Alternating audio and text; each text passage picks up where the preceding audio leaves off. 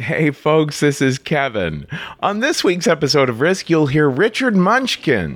What the hell am I doing? I just wanted to get paid. I was willing to take a, a big pay cut, but not get caught in the middle of two factions of the Chechen mob.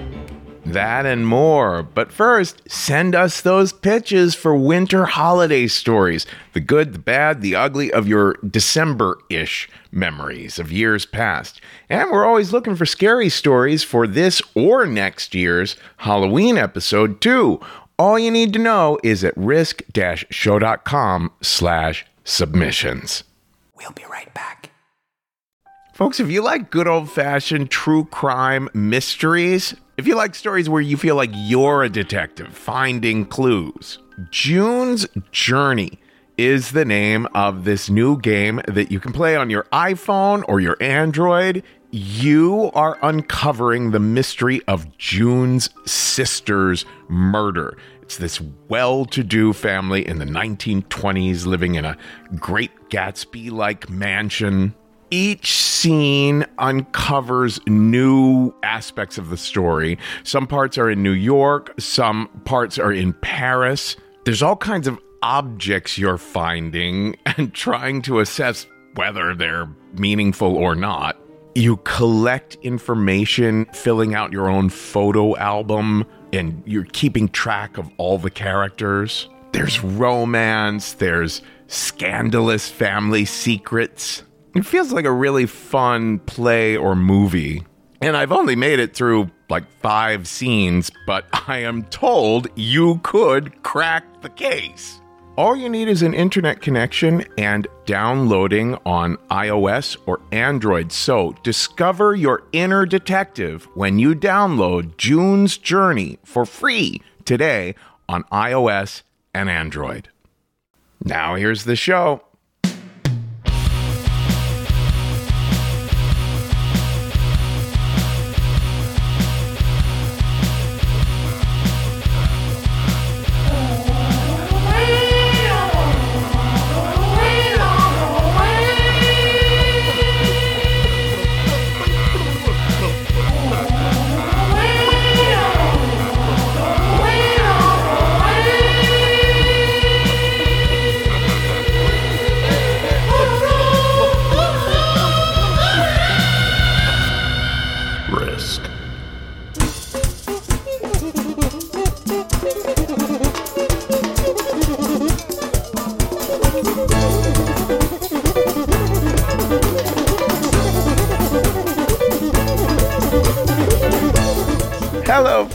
This is Risk, the show where people tell true stories they never thought they'd dare to share. I'm Kevin Allison, and this, of course, is the fucking shit biscuits behind me now, who we chose to kick things off today because we're calling this week's episode Shit Show. And as per usual, that's a little bit figurative and a little bit literal. And folks, with this episode, Risk turns 15. This is the first episode of our 15th year. We cannot express how thankful we are to you all for listening and for helping us to keep the show running. We are now amongst a very, very rare group of indie podcasts that have lasted this long and we could not be more honored and more proud. And here's a little something stay past the end credits of this episode. We're going to feature a whole episode of an entirely different podcast The Compulsive Storyteller with Greg Lefebvre. And I'm his guest on this episode. I'll tell you more about that later. But let's get to our first story today. It's from Richard Munchkin. You can learn more about his podcast on Instagram at Life is a Gamble Pod. And here he is now, Richard Munchkin, with a story we call Risk of Ruin. Don't decide what's right for me. Don't decide what's right for me. Don't decide what's right for me. Don't decide what's right for me.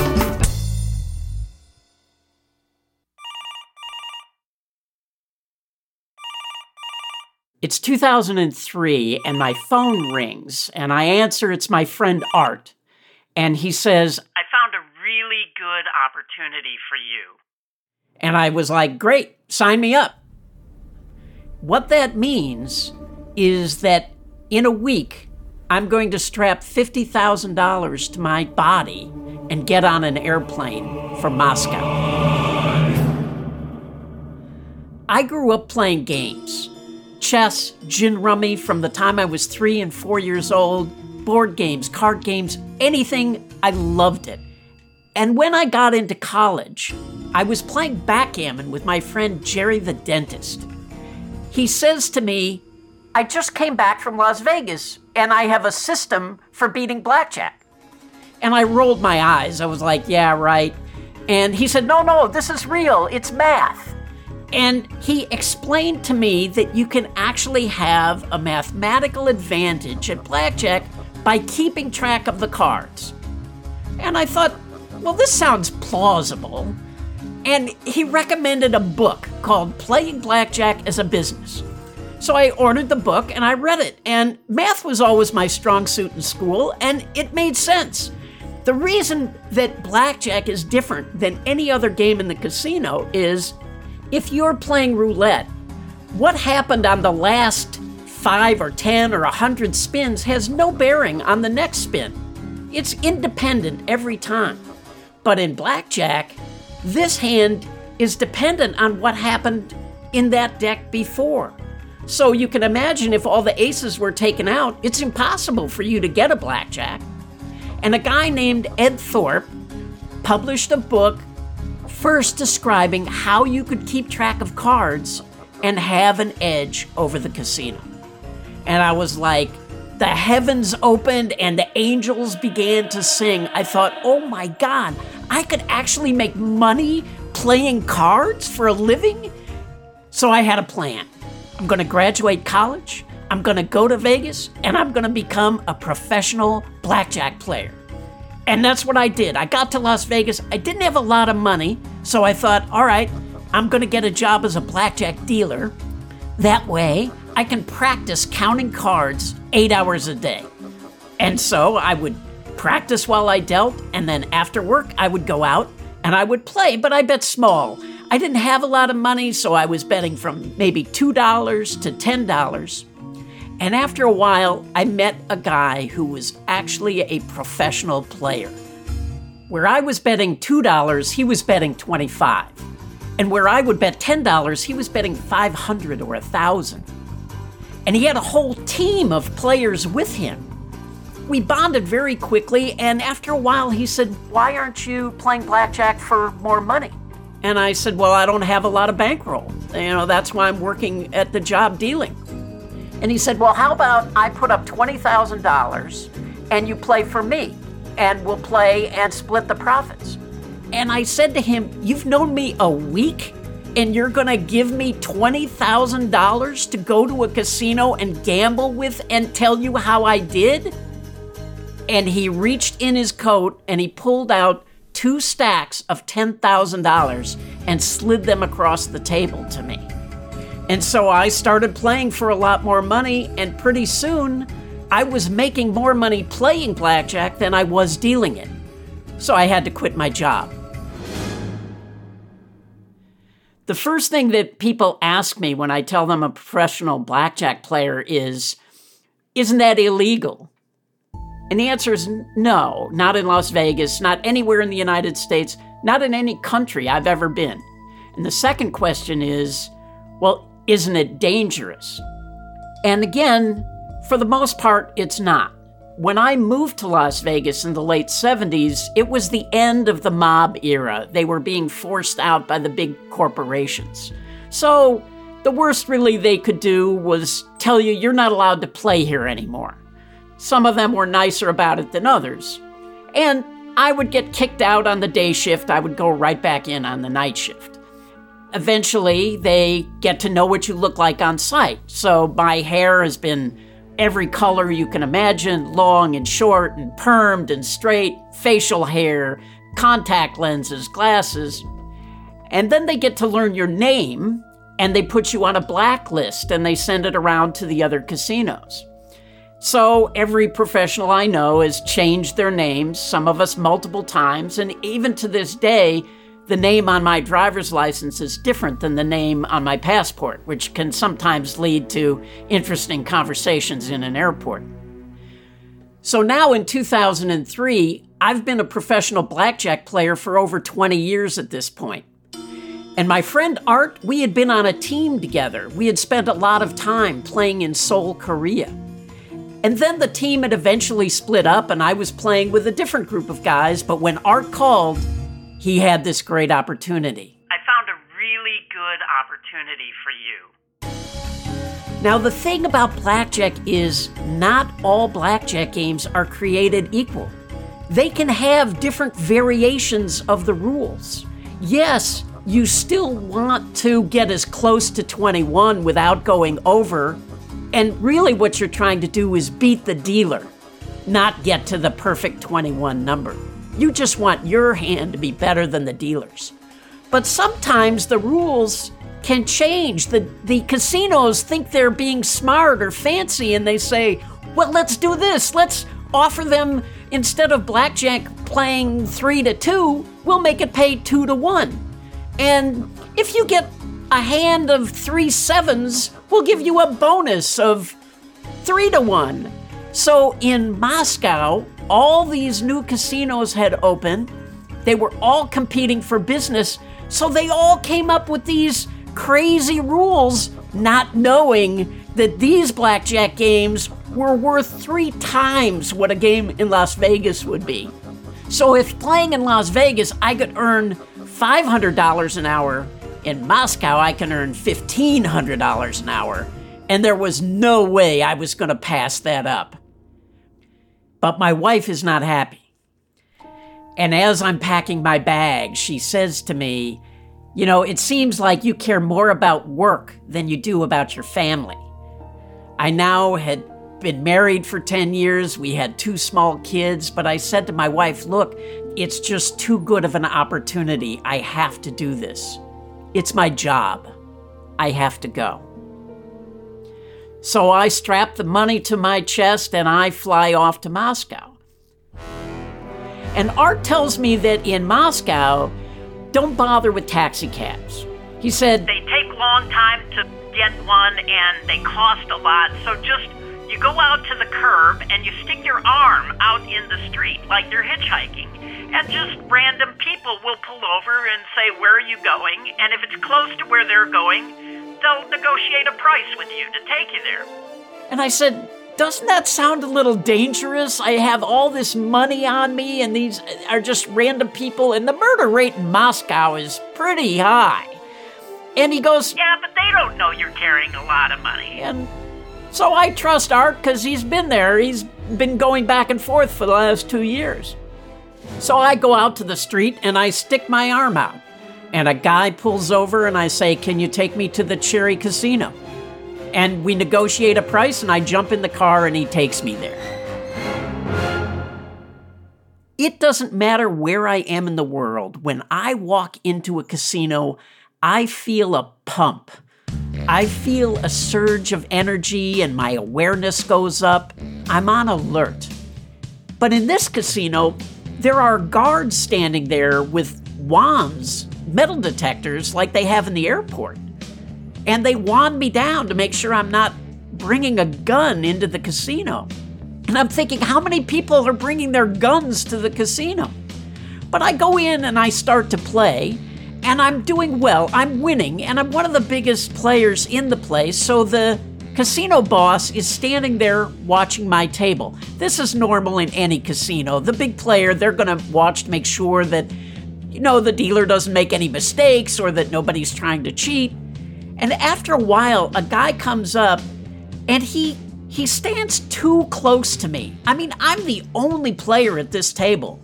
He's got plenty of space, but he comes up right next to me to the point where his shoulder brushes mine and he hands in a few bills to the dealer. And when he does, I notice some chips fall off my stack, the stack that his hand had passed right over. Now, there's an old scam in Las Vegas where people would do this and they would put something really sticky on their hand so that when they passed over, one of those chips would stick to the hand. And my chips are all worth $100 or more. So I'm looking at the guy's hand to see if he has taken one of my chips, but he quickly shoves it into his pocket. And I don't know what to do. I'm in a foreign country. So I just let it slide.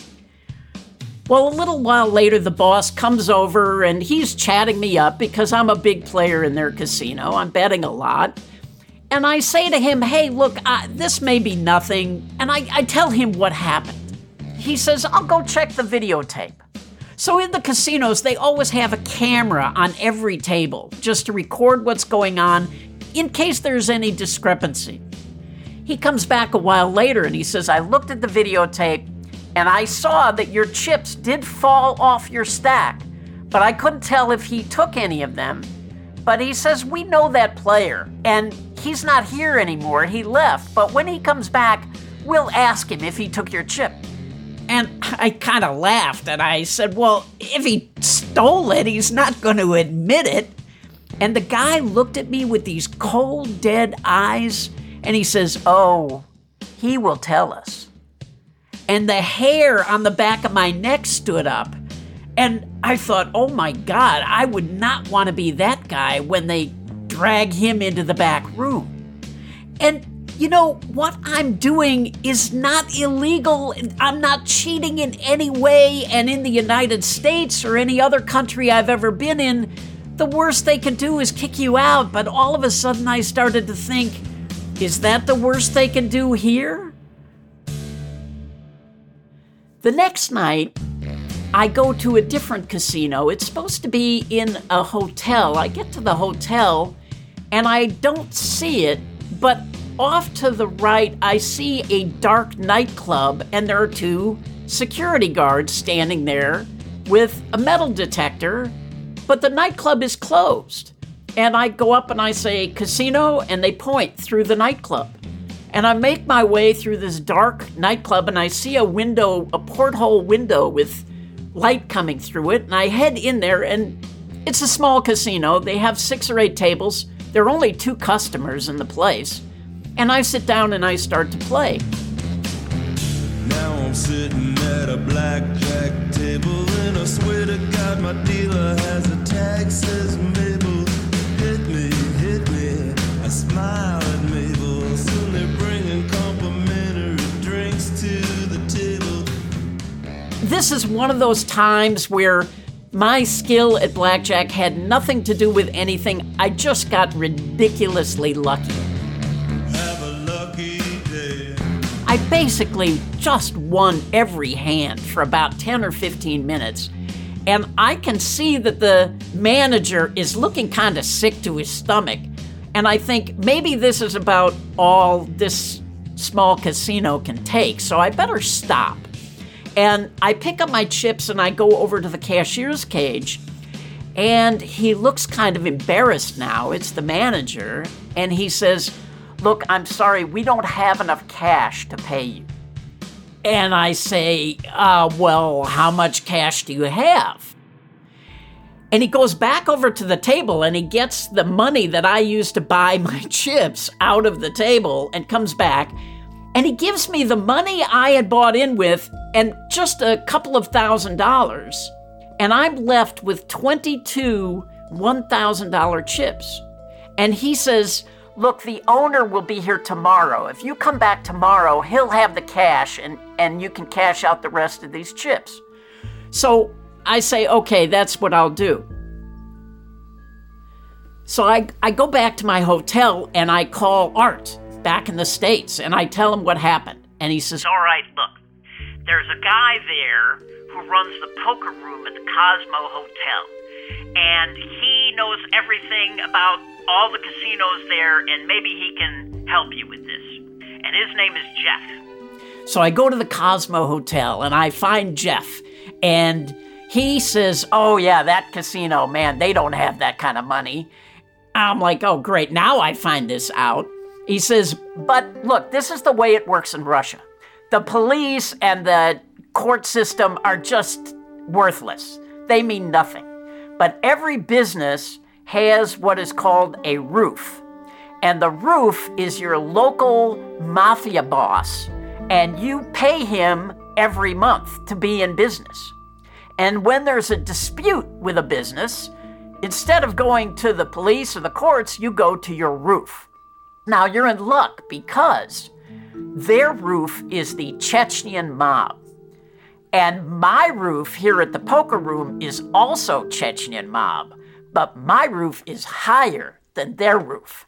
So would you take 18,000 for your 22,000 in chips? I was like, absolutely, let's do it right now. I am ready. But I'm thinking to myself, Chechen Mafia, is this guy out of his mind? But that's going to be his problem. I will gladly give up four or five thousand dollars to not have to deal with those people. And it's Saturday night, and Monday morning, I'm supposed to be on a plane back to America. And I do not want my flight to be delayed. Well, Jeff says, no, no, no, no, no. I have to talk to my roof about this first and see if he can settle this for you. I say, okay, great. He says he's coming back into town tomorrow, so come back to the poker room tomorrow and we'll see if we can make this deal for 18,000. I come back the next day. I say, "Jeff, where's the roof?" He said he's not here yet. But this is Natasha. And he calls over this girl, this Russian woman, and she is dark and mysterious and really sexy in a dangerous kind of way. And she has this look like she looks at you and knows exactly what you're thinking. She's the kind of woman that if you sleep with this woman, you may not live through it. So Jeff says, I have to leave to go to another poker game, but Natasha will take care of you. And I think, uh, well, okay, uh, all right. And so I'm waiting, and after a while, Natasha comes up to me and she goes, We go. And I say, We go where? And she says, To get your money. And I say, Okay, great, great. And so we jump in a cab and we head over to this hotel where the casino is. And when I pull up, I can see through the lobby doors there are two huge guys with a little guy in between them. And they're all wearing black suits and black turtlenecks. And we go in, and now Natasha starts talking to the little guy, and he keeps nodding his head. And I look over at the security guards at the casino, and these guys are pacing like caged lions, and they are not happy to see these guys here in the lobby that I'm with. And I know these must be the roof that Jeff was talking about, these Chechen mobsters. And they are lower on the totem pole than the guys I'm with, so they are actually frightened that they are here. And now Natasha says, Okay, we go inside. And I say, Okay. And as we start to head in, the security guards start talking in Russian to the guys I'm with. And the guys I'm with start responding, and their voices are getting louder and louder. And as I reach the metal detector, one of the security guards grabs me by the wrist and starts pulling me in. And the biggest guy with me, Igor the Giant, grabs my other wrist and starts pulling me out. And now they are shouting at each other in Russian. And while they shout back and forth, they are playing tug of war with me. And all I can think of is, I cannot tell my wife this happened. What the hell am I doing? I just wanted to get paid. I was willing to take a, a big pay cut, but not get caught in the middle of two factions of the Chechen mob. And eventually I get loose from the security guard and we all back out into the lobby. And Natasha says to me, Those men do not want our men to go inside. I said, Yeah, I, I kind of got the picture. And she goes, You and me, we go in. If they don't have your money, don't say anything. We just come right back out. And I say, Okay. And we go inside. The same manager is there, and he is white and sweating. And he is shaking his head and he says, This is very bad. You should not have brought those men here. They should not be here. And I say, Do you have my money? And he says, I have some. I say, How much? He says, 1,000. I take out one chip and I give it to him. He gives me a thousand dollars and he says, You come back next week and I give you another thousand. Another week, another two weeks, another thousand. And I say, Look, I'm getting on a plane tomorrow for America. So unless you can pay me now, you're going to have to pay those guys in the lobby. And he says, Oh no, only you can collect this money, not them. And I say, Well, you're going to have to talk to them about that. And Natasha and I go back out to the lobby. And now Natasha tells them what happened. And the little guy keeps shaking his head. No problem. No problem. Okay. Give me those chips. And I said, Well, uh, you know, uh, Jeff told me he would give me $18,000 for the chips. And he was like, Okay, okay, you give the chips to Jeff. And I say, Okay, all right, great. So Natasha and I, we jump in a cab, we head back to the Cosmos poker room, and Jeff says, Okay, just give the chips to Natasha and uh, come in the morning before your flight, and we'll have the 18000 for you. I was like, uh, Jeff, no, I, you know, I wanted the 18,000 to give you the chips. Like, I'm not giving up the chips without the money. And he says, okay, yeah, that's, that's fine. Just come in the morning and Natasha will have your money. I say, oh, okay. I get back to my hotel and I only have about five hours before I have to go pick up that money and get to the airport. And I cannot sleep. I have no chance of sleeping. I repack my bag like four times, and all I'm thinking about is blackjack used to be fun. I used to love doing this, going into casinos, outsmarting them, beating them at their own game, and this was not fun. Not in the least. And finally, the morning comes, and I head back and I go to see Natasha. And my biggest worry is that the money isn't going to be there, and somehow I'm going to be stuck here in Moscow longer and have to delay my flight.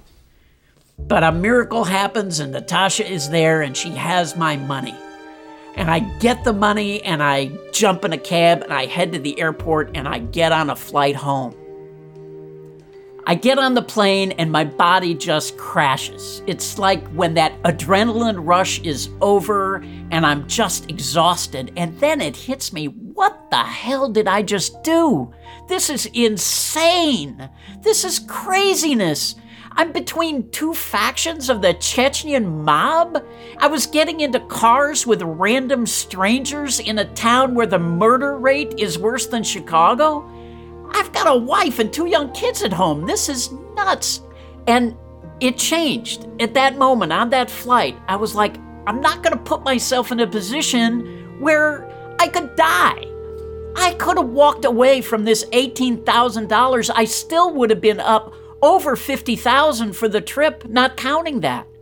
So when somebody calls me about a good blackjack game in Colombia, no thanks. Iowa in the middle of winter? Eh, not my favorite, but okay. And then the drug cartels open some casinos in Mexico? Pass. I still love the game of blackjack and I played it for another 20 years after that. But our job is all about assessing risk, and I was no longer willing to risk my life for a good game of blackjack. So for 40 years, I've been able to travel around the world and make money playing cards. And for me, life doesn't get any better than that.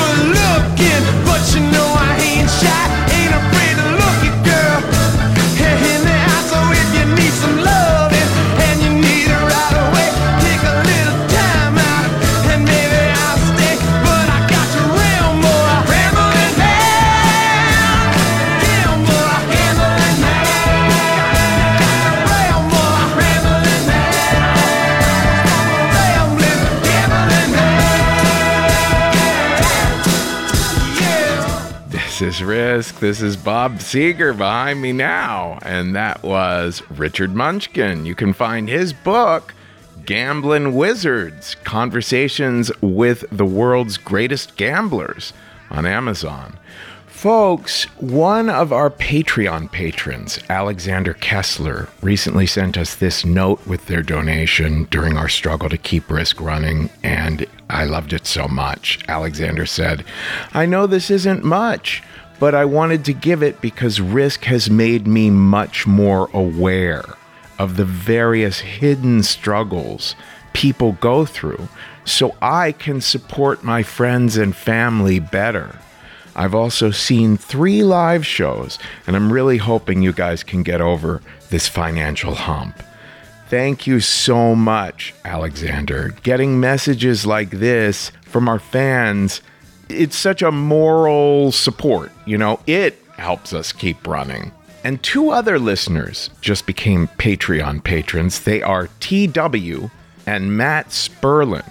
We're so grateful because we really do need that support. And you too can become a member of our Patreon community at patreon.com slash risk. We'll be right back.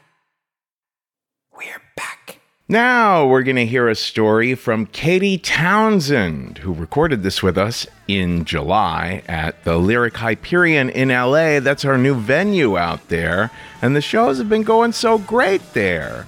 So here is Katy now with a story we call The Love Cats.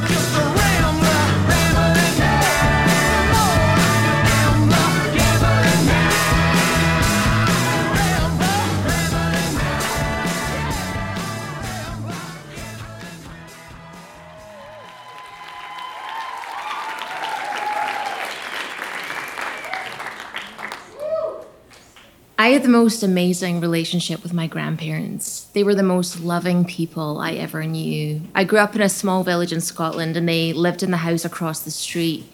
And I was at their house more than I was at my, my own house.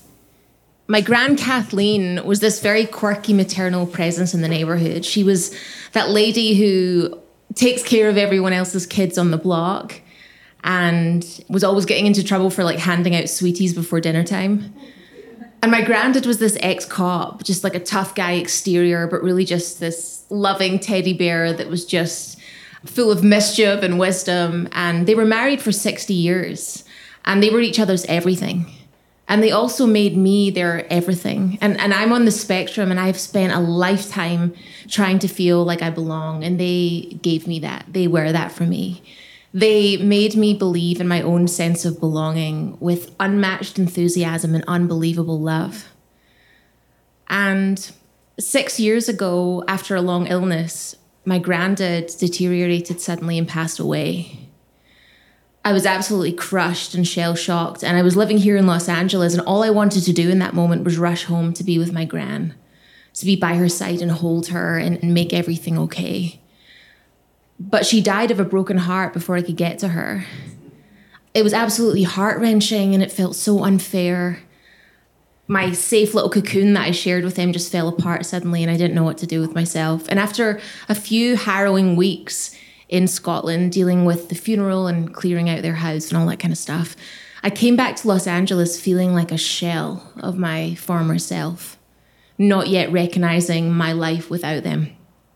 And in Scotland, we have a tendency to kind of hang on to arbitrary sayings that don't really mean anything, but they just make us feel good. Like, you know, when a door closes, a window opens. That's something my gran would always say to cheer us up. I thought to myself, I'm going to start looking for open windows. Maybe something will happen in my life that will take some of this pain away.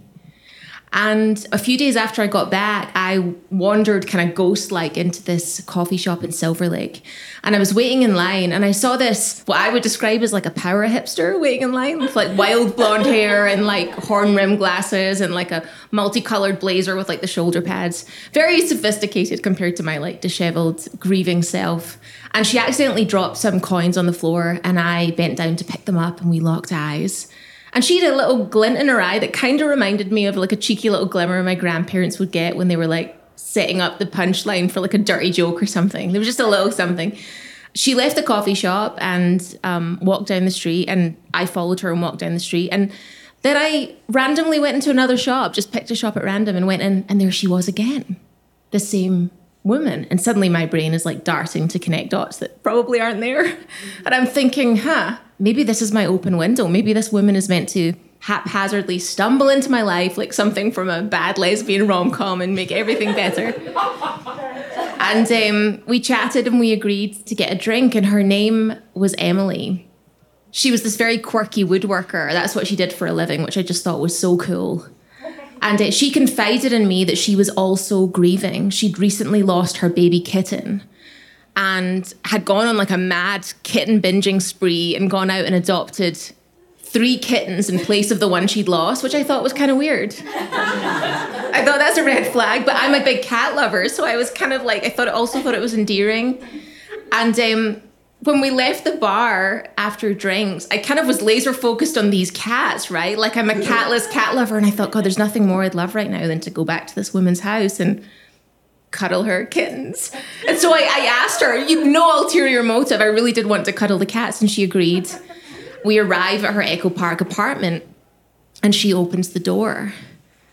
And my senses are suddenly clobbered with the overwhelming, unmistakable stench of cat shit. Woof. Slaps me in the face. As someone who is easily disgusted by horrible smells, I like gagged instantly and I was like, oh God, what am I gonna do? And I reluctantly followed her over the threshold into this dark, stenchy lair. And the apartment was like a sauna. It was really dingy and cramped. And um, I was surrounded by all dark everything like dark wooden floors, dark wooden tables, chairs, like wooden ornaments, clearly all woodworked by hand, brown vintage curtains hanging from the window. And I noticed that there's this peculiar box sitting on the coffee table. And as I get closer, I realize it's like a like a handmade coffin, like a mini coffin. And suddenly I'm like, is her dead kitten in here? Is that what the smell is? There like a dead animal in this apartment? And everything in me is like bellowing at me to like bolt, like get out of here. So I, I turn around to tell this woman, look, let's just call it a night. I'm gonna go home. To find her standing completely naked in the middle of the apartment. In like a stance, like she's about to like chop down a tree or something. And as I'm processing her nakedness, I'm starting to think this woman might want to sleep with me. And suddenly it feels like shamefully rude not to. Like I feel I feel like cornered and compelled, like I'm like I'm trapped in some escape room and the only way out is to fuck this random hipster as quickly and efficiently as possible. So I like chase her into the bedroom, like tearing off my clothes. But as we get into the bedroom, the stench thickens. Like it's really disgusting now.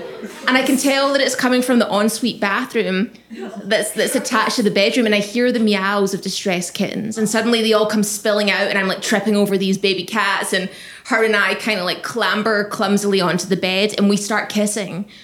But her breath is indistinguishable from the cat diarrhea. Like I can taste it in the back of my throat. And there's like scatters of like clumps of like wet cat litter all over the bed that seem to like lodge themselves into like every crevice. And I'm still kind of thinking about this micro cat coffin that's feet away, which is somehow a memorial to the fact that my grandparents were being lowered into the ground days earlier. And I'm suddenly getting bombarded with all these morbidly intrusive thoughts. And I suddenly realize that these kittens are jumping all over my naked body, and I start like picking them off like hairy tarantulas and like flicking them away. But they keep coming back, relentlessly taunting me like a whack a cat with a mallet thing at the fairground. Three cats seemingly become dozens, and the rocking motion of our bodies together is making me feel so queasy. Like the heat and the movement and the oh, and I can feel vomit rising in the back of my throat, ready to detonate any unexpectedly firm thrust. And, and the door is ajar in the bedroom. I can see the front door from where we are. The exit is right there. Why am I holding myself hostage in this putrid, shite-ridden inferno? And this point, Emily and I are kind of just like a tangled ball of limbs, just like a ball of human funk in some unbecoming pretzel like position. And the stench is so pervasive that my eyes start watering and tears start falling onto Emily's naked body. And she leans in and says, Wow, you're such an emotional lover. But I, I can't see anything. And I'm like, is that a foot here? Like, what is happening? Like, I'm just, everything's so like stinky and gross. And I'm like fumbling and I feel like I'm going to pass out from the heat. Emily is no longer a person. She's just a blob of cat shit with googly eyes. and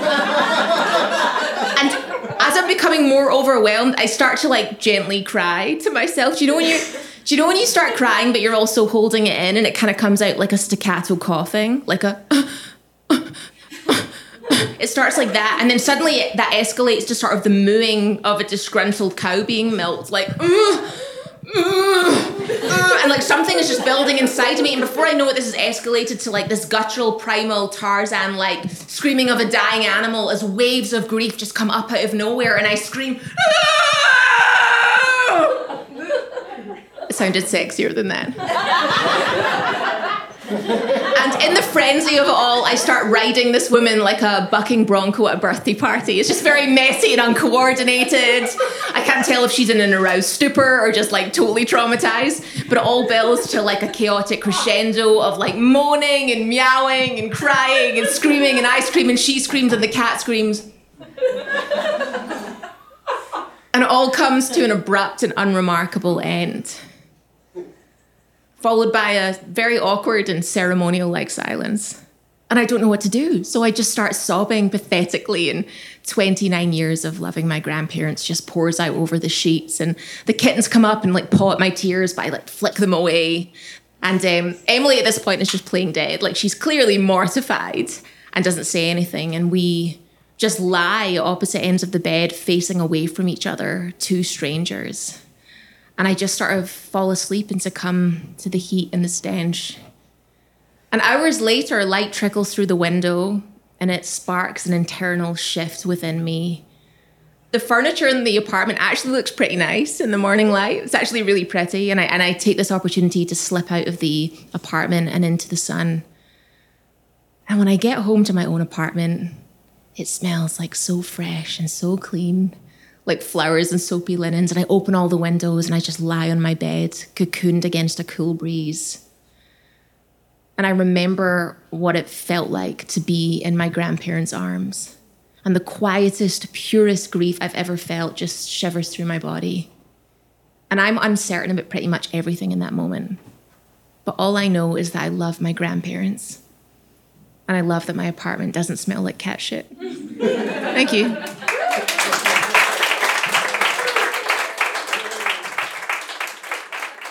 không ngon không ngon ngon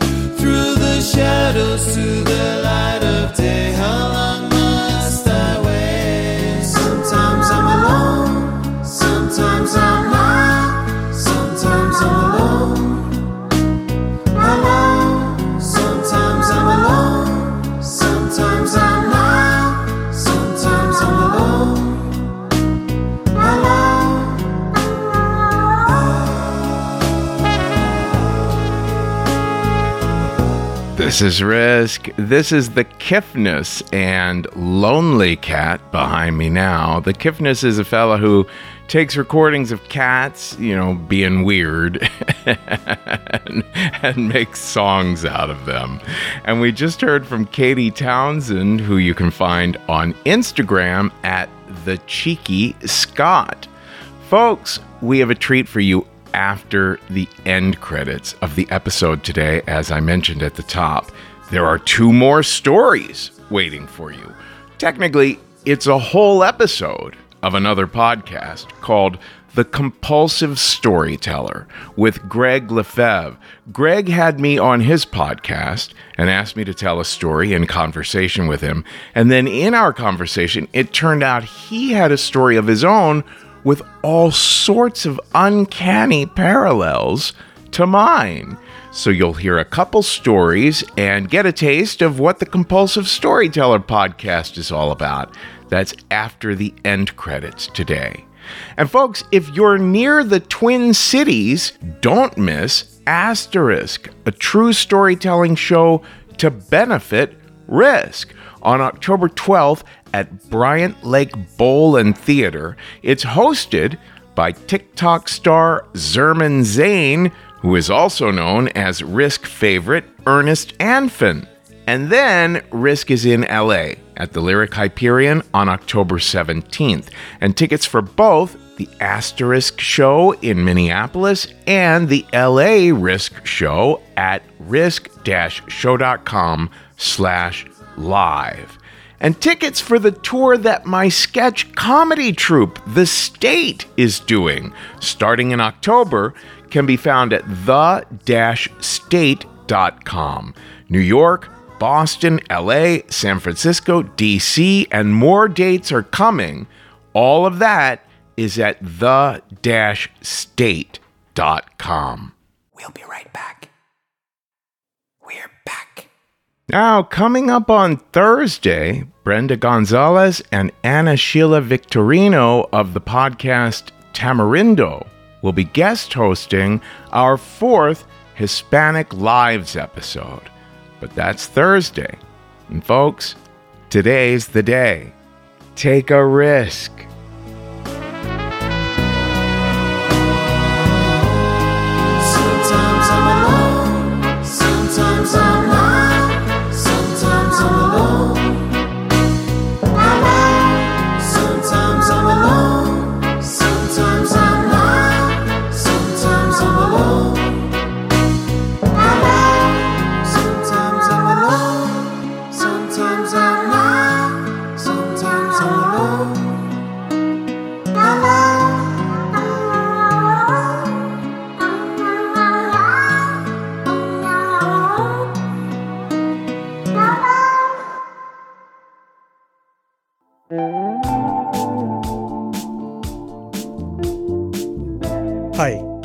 Greg Lefebvre, the creator and host of the Compulsive Storyteller podcast. Today we're introducing a new segment on the show called Pass the Mic.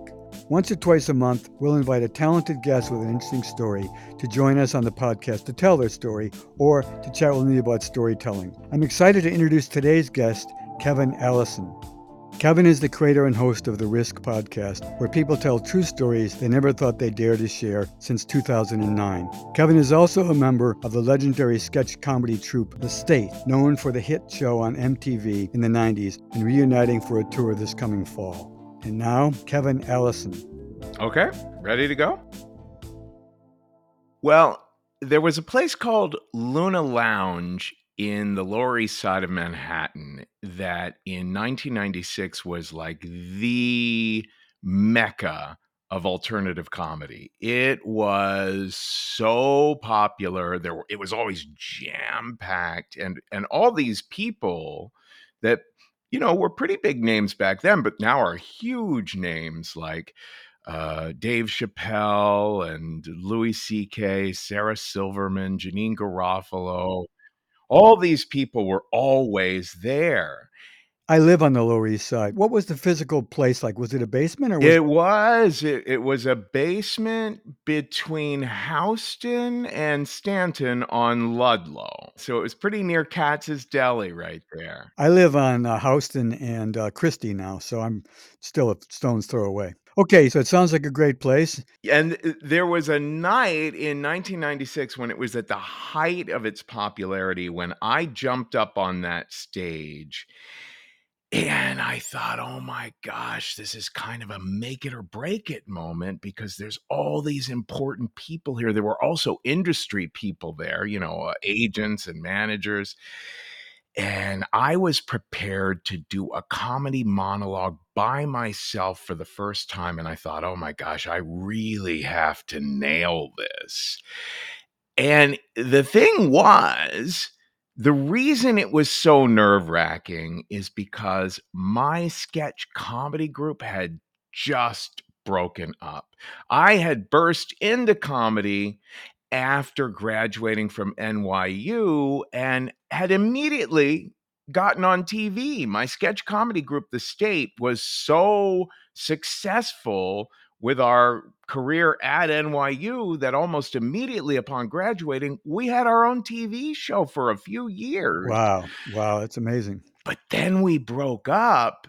And now I was like, oh my God, I'm all alone now. I, I have to be on stage with no one there to catch me if I fall, because that's the secret of sketch comedy groups, improv comedy, all that sort of team sort of comedy is easier in so many ways because if you drop the ball, someone else can pick it up or make a joke about it or Absolutely. yeah, so I was a nervous wreck. Emotionally, was it a serious breakup? Yes, it was a bit like the Beatles, actually, you know, where it was like a year and a half or so of are we breaking up or aren't we breaking up and and should we keep trying to stay together? It was because we had so many contractual problems. We were trying to do something first at maybe Comedy Central and then something at maybe Disney and everything was just so confusing and taking so long that everyone was starting to starve and and you know started to do things behind one another's back. So it, it just became too messy. But i'll tell you one thing a lot of the other members of the state had gotten up at luna lounge and made a huge impression on people. So i was like well now it's my time you know? And i i got up on that stage and i had prepared a monologue where the whole joke was I present myself as if I'm Charles Manson. It's a character monologue, right? Then I break and start laughing and and say to the audience, "I'm not Charles Manson. Do I look like Charles? Come on." And it turns out in the monologue, I'm kind of a schizophrenic guy. like I keep bouncing back and forth. Maybe I'm Manson, maybe I'm a lunatic. Well, Manson himself was a bit of a lunatic, but it's all over the place. So I was so nervous about all of this that I had spent the prior three days. I, I thought to myself, here's what you do when you have self esteem problems, social anxiety problems, what's a surefire way to me- feel more confident about performing? Just memorize the heck out of everything. Yeah, that's one way. Yeah. So I had written this like nine paragraph long comedy character monologue, and I had walked up and down the whole length of Manhattan for the past couple of days just listening to that thing on my Sony Walkman with mega Megabass. just hearing the monologue over and over and over and over. And I thought, I know every word of this so well that I'll be fine. Well, I'll tell you, I got to the end of the first paragraph As Manson. as Manson, Right. or is he? And completely forgot the entire monologue. I'm staring out at this room. It is packed. There's people crawling up the walls practically. It's so packed. And another thing that was crazy about it, it's the 90s. So it was actually kind of a punk rock dive bar. They didn't even have seats. It was an, it was such a fire hazard. People were sitting like you know with their legs crossed Yeah. on the floor. Yeah. It was just a mess. Well, I thought to myself, okay, I'm this is the worst nightmare. I'm staring out at all these blank faces who are like, what's he doing next? And I thought, okay, I cannot for the life of me remember what comes next in this monologue. I'll just go back to the beginning. Oh dear. Because I, in in a split second, I was thinking, well, you know, if I start from the beginning again, uh, then I'll I'll get to this point, and that time I'll probably re- remember where I'm at. So I start over, and I'm like, you know, hey everyone, I'm Charles Manson. No, I'm not. And and uh, everyone was like, what? Now this is like a, a Beckett play or something, you know, like a surrealist or? What? What? What's going on here? Well, sure enough, I get to the very same final word of that first paragraph, and I go completely blank again. Mm. Just cannot remember what comes next. So I was really like a deer in the headlights, you know. I I- actually I- I kind of felt like I was in water or something like that you know like like in a like like when they throw the ball at the the guy in the dunking booth and it hits Yeah, yeah, yeah, yeah, yeah. because i just couldn't think what to say to everybody and i i just was it was just such a moment of panic really Totally. so what i did was i turned to the host who was jeff ross and I said to him, I can't do this. And I started to try to leave. now, I was trying to just say it to him, but kind of forgot, oh, you're right near this microphone. So everyone heard me say, I can't do this. And in order to leave, I had to there were there were no aisles. You had to go through the crowd. I had to be stepping over like a guy walking through a field of Yeah. cacti. All the people. And they thought, "Oh, this is this is alternative comedy. This is like an Andy Kaufman routine. Like he's saying he can't do it like he, you know, like, "Oh, we get it. We get it now." So they start yelling out, "No, you can do it. Do it. Oh, do Oh, nice, it. nice. Do it." And then finally, I get to this point where it's getting so hard to get out of there. I'm saying to people, "No, I can't do this." And finally, someone grabs one of my feet, and I fall into the crowd. So you were they up on a on a stage? no, no, no. I was I was climbing over people out there in the audience. Got you. Someone grabs one of my feet and I fall into them and they start crowd surfing me cuz that was a huge thing in the 90s. They crowd surfed you back up to the stage? They absolutely did. And it was so awkward because you know, everyone's only three feet. Everyone was seated cross-legged on the ground, so there was just I was three feet off the ground, being bobbled up back onto the stage. Right.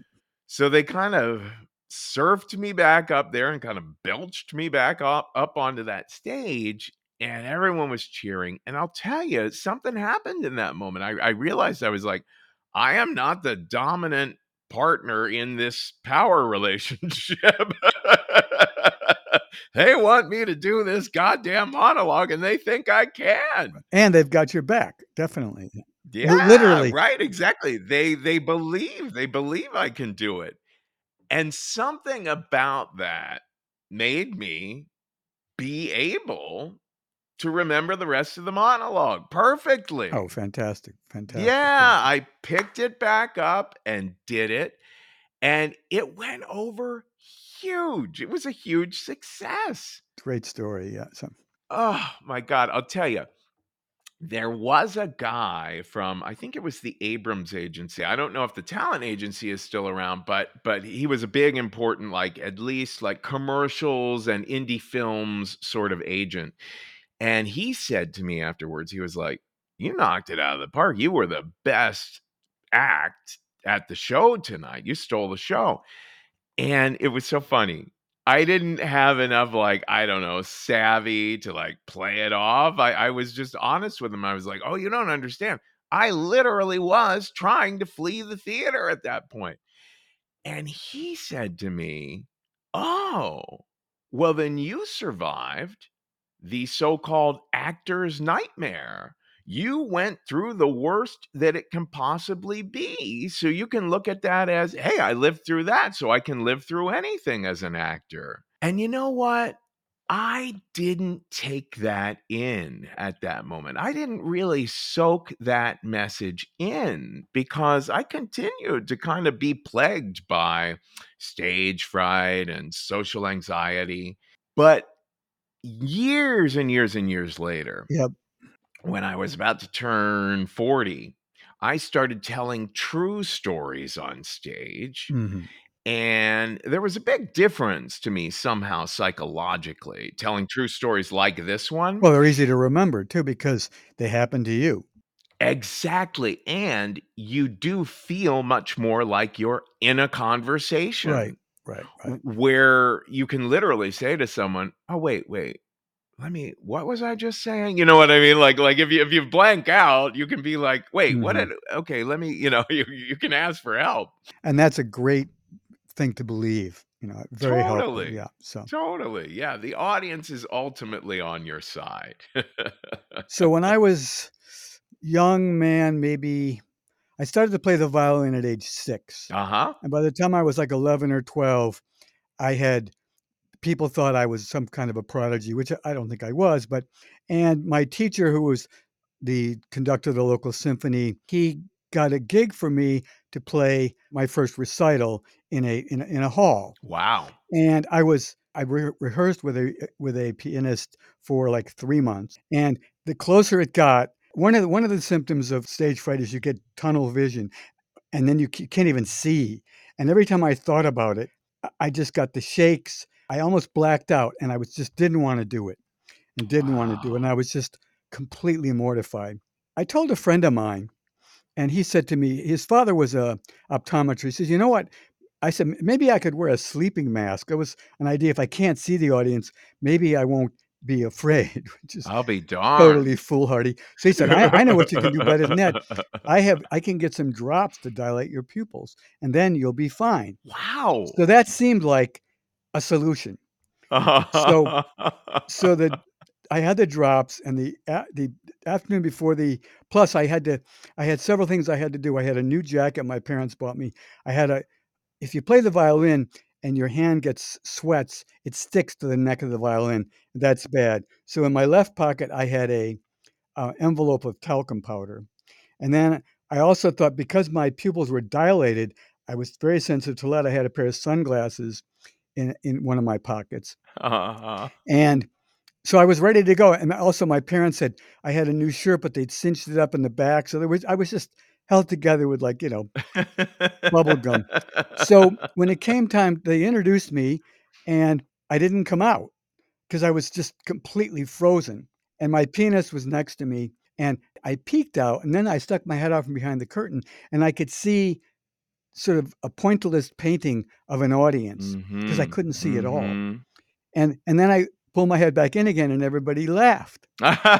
and then- And then, just like you, everybody said, "Come out, come out, come out." really, Yeah, and so- really. And also my sisters, I heard them chortle first of all because they kind of loved this. They were my younger sisters. So finally, I, I came through the curtain and I couldn't see a thing. I could see the piano was this big black blob. Oh so I felt my way along the back curtain. I was holding the curtain. I had to make a sort of a leap to the piano. And the pianist was sitting on, on her bench and she had to jump aside. Then I held on. Then I felt my way around the piano to the front of the piano. Um, and oh then um. I started to play. She started to play, and then I came in, and we had Uh-huh. we had made a deal that if you if you forget your line, so to speak, you go back to the beginning. But Uh-huh. we never d- discussed the beginning of that section of what we were doing. I was playing with Seitz's violin concerto with piano. So when when I forgot what I was doing very quickly, but I was already fa- past the first section, I went back to the beginning of the first section. She went back to the beginning of the whole thing. So Oh we didn't we didn't make it. So then she stopped, I started, I stopped, she started, which is much like you. And then um, at a certain point, I put my hand in my pocket and I smeared powder all over my blue jacket. oh. And and I then I put my sunglasses on, and then the crowd loved it. The crowd was chanting again because I think maybe they thought it was an act because I literally have. So now I have my sunglasses on, and then I, I came to a point where, like you, I completely panicked and came to a frozen stop, and decided to flee the stage. Except I did flee the stage. I ran Uh, across the stage, into the curtain, out into the alleyway behind the stage, and hid behind a dumpster. oh my and- God. And that was the end of my my recital. My sister came out behind the thing and found me, and my parents took me out for ice cream afterwards, which I was not even slightly interested in because somebody might have seen me at the recital. But um, so that was the sort of the en- beginning and end of my violin career. that is yeah. amazing. But there's a lot of- An incredible number of parallels to you. When you were completely came to a standstill, did you get tunnel vision? Yeah, yeah, yeah. That was you're exactly right. A sort of a thing where al- almost like like I don't know in a Hitchcock sort of movie where uh, y- or like in Vertigo where yeah, like uh you, you become a little bit hypnotized and can't quite yeah. Well, this has been a real treat. Yes, it was very funny. It was awesome that we had such similar stories. Say a word again about. So your podcast is called Risk, and just give us a, a little riff about it one more time to s- stay in people's heads. Risk is the show where people tell true stories they never thought they'd dare to share in public. So it's very uncensored, you know, very vulnerable, radical honesty. Some of the stories are funny, some are terrifying Mhm. or or kinky Mhm. or, or whatever. Uh, you know, uh, a lot of it- a lot of it you you could not hear on like national public radio because it's uh it's a little on the more uncensored side we've been doing it for 14 years and yeah it's Wow. it's it's quite popular but and, and it's really something to be doing it that long you know oh i was going to say um the state my sketch comedy group that i mentioned breaking up with in that story Right. we're actually reuniting this. Oh, nice. Yeah, we're doing a show in Denver on August 30th, and then probably a whole tour throughout September and some of October. Oh, fantastic. Fant- Are you going to get to New York? Yes, yeah, we're supposed to be at the Palladium. I'm not exactly sure the dates yet, but yeah, be super fun. Great. No, I'll, I'll, I'll be I'll be in the front row. Yeah. So, Fabulous. well, listen, Kevin. Thanks so much for coming on. Share the mic. I really appreciate it. Oh, thank you. And good luck with your tour. Thanks so much. Okay. Bye bye.